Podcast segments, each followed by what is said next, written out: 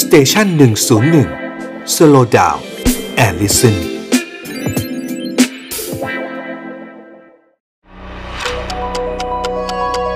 HistoFun Podcast เพราะประวัติศาสตร์เป็นเรื่องสนุก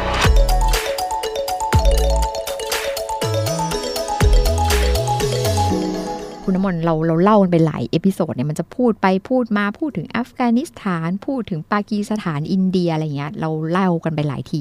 มันมีความน่าสนใจอันหนึ่งที่เราแบบพูดกันว่าเขาติดกันเนาะอืมเขาติดกันแล้วมันเนี่ยในอัฟกานิสถานเนี่ยค่ะ ถ้าเราไปดูแผนที่อะมันจะมีดินแดนติ่งเล็กๆอะค่ะครับซึ่งไปติดอยู่กับจีน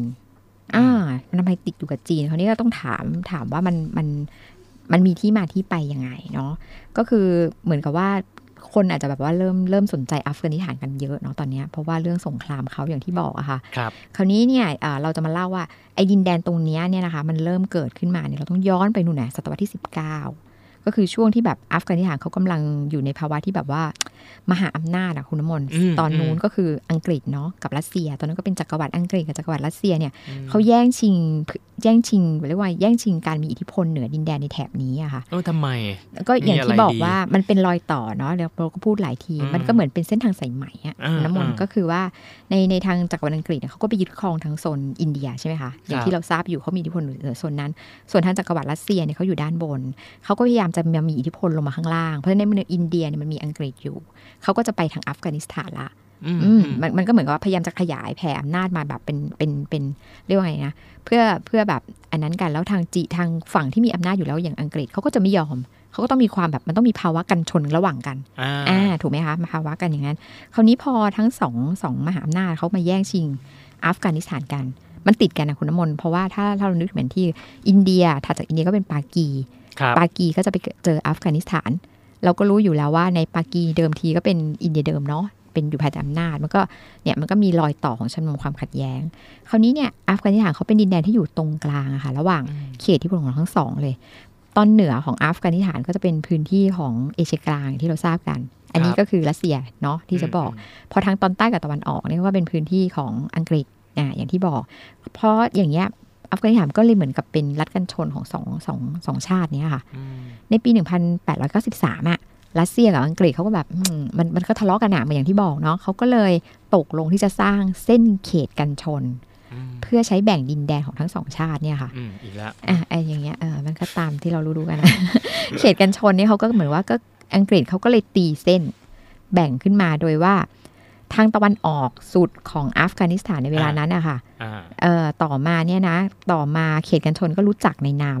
ในนามชื่ออย่างที่เราพูดนะไอ้ติ่งเนี่ยเขาเรียกว่าฉนวนวาคารอ่าอ่ามันครับเป็นติ่งเล็กๆนะคะ ที่เราพูดเนี่อืยมเป็นฉนวนวาคารตอนเนี้ยถ้านับว่ามันอยู่ตรงไหน เขาบอกว่ามันเป็นส่วนหนึ่งของจังหวัดบาดักชานของอัฟกานิสถานอืมพื้นที่ส่วนเนี้ยมันจะมีลักษณะเป็นทางสามแพร่งคุณน้ำมนต์เพราะว่ามันอ่าติดอยู่กับพื้นที่ก็คือ 3 ประเทศมีอะไรบ้างก็คือ ทาจิกิสถาน ปากีสถานแล้วก็จีนอ๋อลองโเคลองนึกดูนะอ่าก็คือแบบอ่ามันเป็นครัยบาวๆ ถ้าไปดูแผนที่มันจะแหลมเข้าไปอืมทาจิกิสถานก็ด้านหนึ่งปากีด้านหนึ่งแล้วก็จีนนะคะอืมโดยพื้นที่โดยรวมของฉนวนวาคารเขาจะมีลักษณะเป็นหุบเขาอ่าหุบเขาแล้วก็เป็นแบบที่ราบสูงทุรกันดารมากนะคะ เพราะว่ามันอยู่ก็คือใช้แนวเทือกเทือกเขาอะเป็นเส้นเนาะอย่างเงี้ย คราวนี้เขาก็บอกว่ามันก็จะถ้าพูดถึงเทือกเขาชื่อว่าเทือกเขาฮินดูคุสเทือกเขาปามีแล้วก็เทือกเขา คาราโคลัมอืมคือมันเป็นเทือกเขาเดิมอยู่แล้ว แล้วก็ใช้เส้นเนี้ย โดยพื้นที่เนี่ยมันจะแบบว่า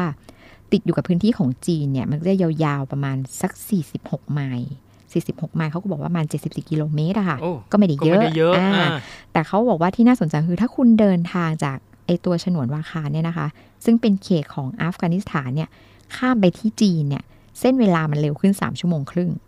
อ้าเดี๋ยวนะเพราะเพราะว่าอย่างนี้ค่ะจีนเนี่ยเขาเขาใช้เส้นเส้นแบ่งเส้นเวลาเนี่ยอ๋อเหมือนกันทั้งประเทศโอเคคืออาณาเขตเขาใหญ่อ่าอ่าคือเราข้ามเขตแดนไอ้นิดนิดเดียวเนี่ยค่ะอืมมันก็จะเร็วอืมเร็วขึ้น 3 ชั่วโมงครึ่งอะอืมแล้วก็ทั้งหมดเนี่ยมันก็เลยเรื่องเป็นเรื่องเป็นราวว่าเออมันเป็นเรื่องราวว่าทำไมแอลฟานิสถานมันถึงติ่งยื่นเข้าไปอย่างที่จะบอกเนาะอืมเออแล้วถ้าไปดูจริง ๆ ถ้าไปดูแผนที่อะคุณมนต์